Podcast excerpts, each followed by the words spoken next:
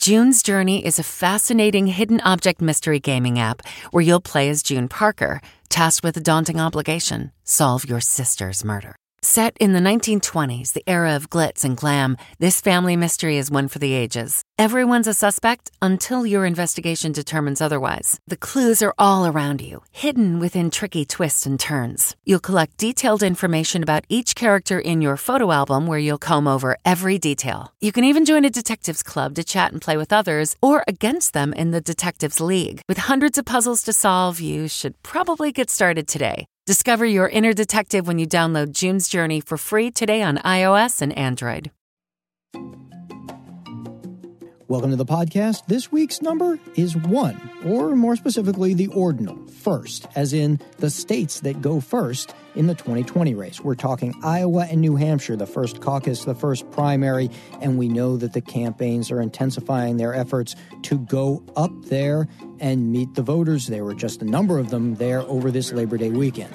We're going to spend a lot of time in New Hampshire. We did well in New Hampshire last year, last time, but uh, we're not taking anything for granted. This is obviously a very important state, as is Iowa and South Carolina. Try to meet as many voters as I can and talk about why I'm in this race, to talk about my vision, to talk about what's broken. Now, the argument for having these states go first has always been, in part, that this is a place where the candidates can meet the voters face to face, and then the rest of the nation watches what they've decided with ostensibly all this information about the candidates. But what is different about this in an age of social media, of viral videos, of a race to qualify for national debates among all these candidates, and of course, this year, a really front loaded schedule that has a lot of big other states, California, Texas, you name it, on the calendar coming right on the heels of places like Iowa and New Hampshire. So we'll ask in this episode how do we watch the ground game taking place up there? How do we watch the candidates making efforts to meet voters and whether it works the way it used to, and whether you need to already be a national figure, maybe even a celebrity, to run for president? I am Anthony Salvanto. Welcome to this episode of Where Did You Get This Number? If you are a political junkie, you love the idea of the New Hampshire primary. It goes first, right after the Iowa caucuses. You love the idea that campaigns go up there and practice one on one politicking with voters. But is it changed? I am joined by Nicole Sganga, CBS News campaign reporter, up there on the ground in New Hampshire. Nicole, I am totally jealous that you are you were there watching this all unfold. How are you? I'm great. It's exciting to be here with you and sharing my experiences with you. And you're right, New Hampshire is a place that's filled with political junkies, so trying to keep up with them and fill you in on what's happening on the ground. You know, it strikes me that the, one-on-one politicking that New Hampshire is kind of famous for, what you're seeing on the ground there, are the campaigns really actively trying to do that, or are they all sort of making plays to try and get broader attention, to try and get on the national media because the way that they have to qualify for debates and they have to get bigger leads in national polls, etc. Well, Anthony, we should note there's a way to lift your national profile and also continue that voter contact that we know is so essential to winning the New Hampshire primary. So, for example, we've seen a lot of large New Hampshire rallies. So, Senator Kamala Harris from California, Senator Elizabeth Warren from Massachusetts and Mayor Pete Buttigieg from South Bend, Indiana have actually hosted big rallies in the Granite State that have drawn over 800 people to watch them. And what's interesting about these big rallies, they actually do require a great deal of ground game. So, for instance, we've seen Senator Elizabeth Warren from Massachusetts, her team is styled off of an old organizing model. They have been knocking on doors in smaller rural communities around New Hampshire, getting folks excited about coming out to see their candidate. So a few weeks ago, Senator Elizabeth Warren held a big rally in a little place called Franconia, New Hampshire. It's a town of about 1,100 people, and 700 people showed up to this rally. That's interesting. And while we're seeing more of these big rallies, we haven't totally abandoned the idea of voter to voter contact or retail style politics either. After that giant rally in Franconia, Warren stuck around for a couple of hours to take selfies with each person that wanted one. Is her, when you say ground game, unpack that for people, has she got paid staffers? Has she got college kids? Who's doing the door knocking up there? So while her New Hampshire campaign team will not tell us exactly how many people she has on the ground here, we actually did our own independent probe and found out that Senator Elizabeth Warren has over 60 people here in New Hampshire. That's the biggest staff on the ground that we've seen so far. And we also know that she's bringing in volunteers not only from New Hampshire, but from nearby Massachusetts, folks that are knocking on doors on her behalf. And New Hampshire, we should note, does have a history of this Bay State advantage. So this advantage of Massachusetts candidates senators, governors who are able to bring over help and improve their ground game, improve their canvassing efforts, their phone banking efforts with help from volunteers in nearby Massachusetts. So when we talk about the Massachusetts advantage, we're talking about candidate Michael Dukakis in 1988, uh, then Paul Tsongas in 1992, John Kerry in 2004, and Mitt Romney in 2012 all Massachusetts lawmakers all won the New Hampshire primary. So the idea is if they say they've got a massive staff and then she wins, they think that people will discount that and say, oh, well, it was just because you had people come in from Massachusetts. And so what? I think that's definitely part of it. The other part is just not wanting to show too many of your cards this early on. But everyone I speak to on the ground here, local kingmakers, party officials, even just regular plain old voters tell me that they've seen her canvassers, her volunteers, and her paid staff walking around the state, especially in places that we don't typically see early organizing, like up in Carroll and Coos County, where less voters live. Tell me about a local kingmaker. I love that expression and that idea, but but who is that? Have you met one? What do they look what do they look like? What do they do? One who is perhaps the most storied kingmaker in New Hampshire modern history is Senator Lou D'Alessandro. And he represents the Manchester area. Just a couple weeks back, he endorsed Vice President, former Vice President Joe Biden. He's a state and senator. He's a state senator. he's a senator. state senator. Right. And he will tell you stories of being courted from everyone from John Kerry to John Edwards. Uh, he can, you know, recite for you Christmas cards that he's received from Secretary Hillary Clinton and phone calls he's taken from Howard Dean. And so certainly uh, someone like Senator Lou D'Alessandro is valued because folks know him. Have you noticed when you talk to voters that okay, they may see this campaign, TV ad, et cetera, et cetera, but it's not as effective because going back to this idea of one on one politicking, they say, well, I've got to meet this candidate in person. And maybe the campaign ad doesn't matter as much anymore? Absolutely. And there's an old adage here in New Hampshire that I still think rings true. Every voter wants to shake hands with every candidate three times before making up their mind. and so something we heard a lot after the first and second Democratic debates was, oh, Secretary Julian Castro did a great job in that debate. Or, oh, I really liked what I heard from Senator Cory Booker. Next time they're in town, I'll make sure that I'm at an event that they hmm. appear mm. in, in Manchester, in Nashua, or in Berlin, right? And so voters are enthused by what they see on national television. They're excited by seeing candidates appear on the front cover of the New York Times, but that's not going to do it for them.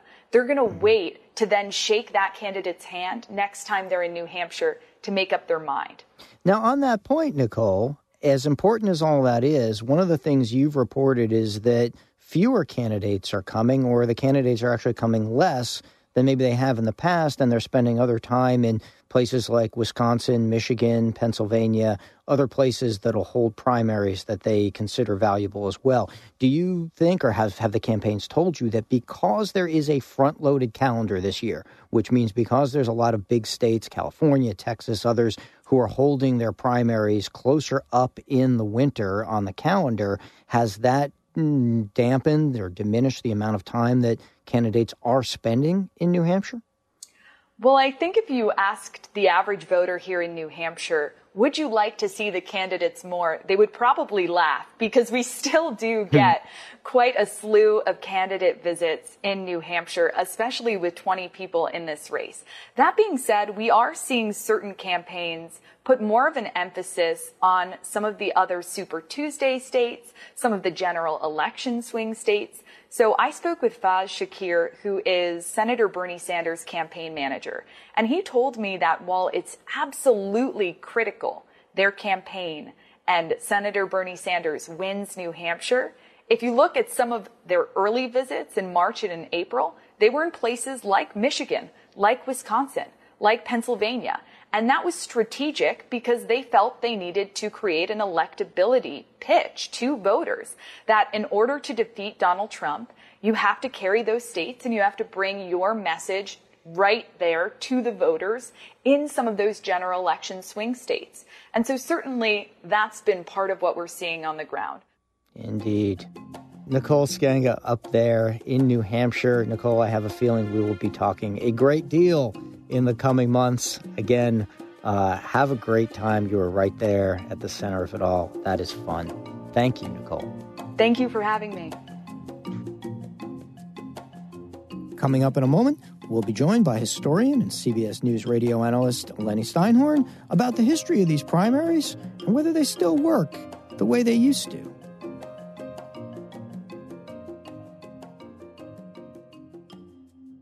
It is post Labor Day. The campaigns are heating up. I know it feels like I've said that many times because it has been heated. this is Anthony Salvanto. Uh, where did you get this number? Joined again by Lenny Steinhorn, CBS News radio analyst and historian. Lenny, how are you? Hey, everything's good. You know, as these uh, temperatures go down in the fall, the political intensity rises. There's almost an inverse relationship with it. And in the middle of the cold weather, we will be seeing the hottest political campaign in a long time. So, look, we're talking Iowa and New Hampshire. The candidates obviously spending a lot of time in those two states. So, the model of this, and there are a few models for how the primaries work, uh, is that the nation and the media will pay attention to the first set of contests because it's the first time they have a chance to see a winner, even if it's in a state that isn't necessarily representative of the country. It's the place where these campaigns have gone to test themselves. And sometimes they go specifically to a place that's full of voters they might not otherwise have been expected to win. The most recent example, perhaps, uh, besides the ones you mentioned, Lenny, is Obama in 2008, where he goes and he, you know, he's trailing in the polls in other states, and he goes and maybe it's a surprise that he wins the Iowa caucuses, and then voters in the other states, particularly in South Carolina for African American voters, suddenly see somebody and say, "Wait a second, we think that." candidate can win over, in this case in Iowa, white voters. And so they start to think, maybe, maybe he's more electable than they previously thought. And that's kind of a classic example of the primary state or the caucus state as a testing ground. And that's there's a lot of examples in history of that, right? Well, yeah, a lot of examples, and especially when you can win in Iowa or New Hampshire, the national media focuses on you as well, and all of a sudden, the narrative your, of your candidacy takes hold. You're seen as a winner. You're seen as a possible president. You have the momentum other people start to lose that. And then all of a sudden, when they start to lose that, their supporters start to doubt them, their funders start to doubt them, and it becomes this intense sort of rolling dynamic that boosts the person who does well early on. The funny thing about Obama is that even though his was sort of a legendary campaign in terms of how he went into Iowa and won it, even though his numbers were way down just a couple months before uh, the Iowa caucuses, he really adapted a model put together by a predecessor president, Jimmy Carter. Jimmy Carter was given no chance in 1975. In December of 1974, when he announced his candidacy, his hometown newspaper, the Atlanta Journal Constitution, the headline was Jimmy Who?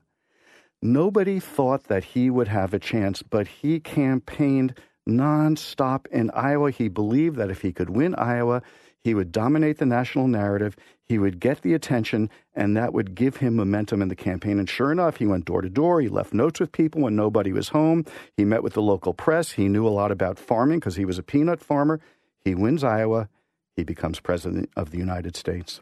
Now, overall, you, you, look at the primary process, such as it is, and if you go back and read the Constitution, you'll notice there's nothing about primaries in there, and there's nothing about know, Iowa and New Hampshire in particular. Uh, you know, talk about the way this has come up in American politics. It's somewhat organic. It's a process that's almost reflective of the sort of entrepreneurial nature of our campaigns, and also the fact that the parties over time have tried to give the power to pick nominees back to voters. It used to be, you know, the famous smoke-filled rooms. A handful of smoke, you know, a few party bosses would pick a nominee and say, "Here you go, everybody." But that's changed over time, and the primaries and caucuses have sort of played a critical role in this, right? Yeah, I think it's part of the long democratization of American politics. Remember, the uh, Constitution or- originally didn't give the right to elect senators to the people of each state. It was the state legislators. Um, and that changed with the 17th Amendment. So over time, it began to say, we began to say, look, we have to let the voters have a say if we are a true democracy. There was a notion that uh, Hubert Humphrey didn't really enter a single primary in the year 1968 and got the nomination because he had the Lyndon Johnson organization behind him. And after Humphrey loses, Nixon becomes president, they put together a commission in the Democratic Party saying, the voters have to have a say in all of this. And those reforms, what ultimately would launch the Iowa caucuses and give much more say and much more power, not only to the New Hampshire primary, but all the other primaries that would succeed it. The reforms being specifically that some of the delegates that were going to the national convention would be chosen by votes, by primary votes or by caucuses, right? Correct. And you see, even this year, um, there was concern in 2016 that Hillary Clinton was able to sort of do so well in her nominating contest against Bernie Sanders because she had the support of what are called the super delegates. These are party officials, elected officials, big people in the Democratic Party who weren't elected as delegates, but they were sort of chosen by the Democratic National Committee, and she was able to get the support of a large chunk of them. This year, they don't have a say in the first round of voting. So basically, whoever gets in there and has the most delegates, it's because you've won the most delegates in these primaries and caucuses. So let's bring this forward to today. We've got what's clearly a top tier of candidates, right? You got your Biden, your Sanders, your Warren, Kamala Harris. But most of them have already been national figures going into this. Does the nature of things now, in your view, sort of tilt the scale towards somebody who was already, dare we say, a celebrity going into these to these primaries? Well, I think there's always been that element of celebrity. If you go back to the 19th century, think of William Henry Harrison. I, I, had not before this thought of William Henry Harrison, go. but you but see? that's what that's why I talked to you, sir. With William Henry Harrison, you've got the log cabin and hard cider, and it's a fascinating story about how that came about because he was criticized as this guy who really didn't have much to say, who really hadn't worked much. He was the son of you know plantation owners all the rest of that stuff. And he was criticized by his opponents for liking to sit on the banks of the Ohio River and drink hard cider and hang around in a log cabin. All of a sudden, the Harrison people twisted that in their to their advantage by making it seem like he was one of the people and that log cabin and hard cider campaign took over and he ultimately wins the president. Even though he's this sort of scion of a rich person he becomes the average man the spokesperson for the common person and he becomes the president of the united states based on that branding. So move ahead maybe 100 years and you look at john kennedy John Kennedy became a celebrity. He understood the power of celebrity, the power of television in the 1950s. In 1959, I think it was, he wrote an article for TV Guide talking about how TV will transform the presidency. He understood the power of image. In the 50s, he would appear with Edward R. Murrow on Murrow's Person to Person show. Life magazine featured his marriage to Jackie Bouvier, Jackie Kennedy, on the cover and inside uh, the, the magazine. Uh, he turned himself into a celebrity, and in fact, he was friends with celebrity. And one of the major songs of the 1960 campaign was a Frank Sinatra tune called High Hopes in which it, everyone started singing it. Why did everyone sing it? Because Kennedy had money. He paid off tavern owners. He paid off bar owners. He paid off uh, diner owners to have them put the song in their jukebox and play it nonstop so the voters, when they would greet Kennedy at the grassroots when he'd give speeches, would be singing High Hopes. Celebrity has always been important. It's just magnified now because we have more ways to get somebody out there and turn them into a celebrity. The views of not only a an historian, but a, a former speechwriter as well, the way the rhetoric has to shape things. Lenny, I suspect we will be talking more and more about just this sort of thing uh, as we go along. Lenny Steinhorn, as always, this has been fun, man. Absolutely. Thanks. That's going to wrap this episode of Where Did You Get This Number? Let me thank guests Nicole Sganga and Lenny Steinhorn for the great conversations. Let me thank my producer, Alan Pang, as always, for pulling this all together so deftly, and everyone here at CBS News Radio who makes this possible. Most of all, thank you for listening. At me with questions on Twitter for anything you've got on polls, politics, and we'll be back here next week.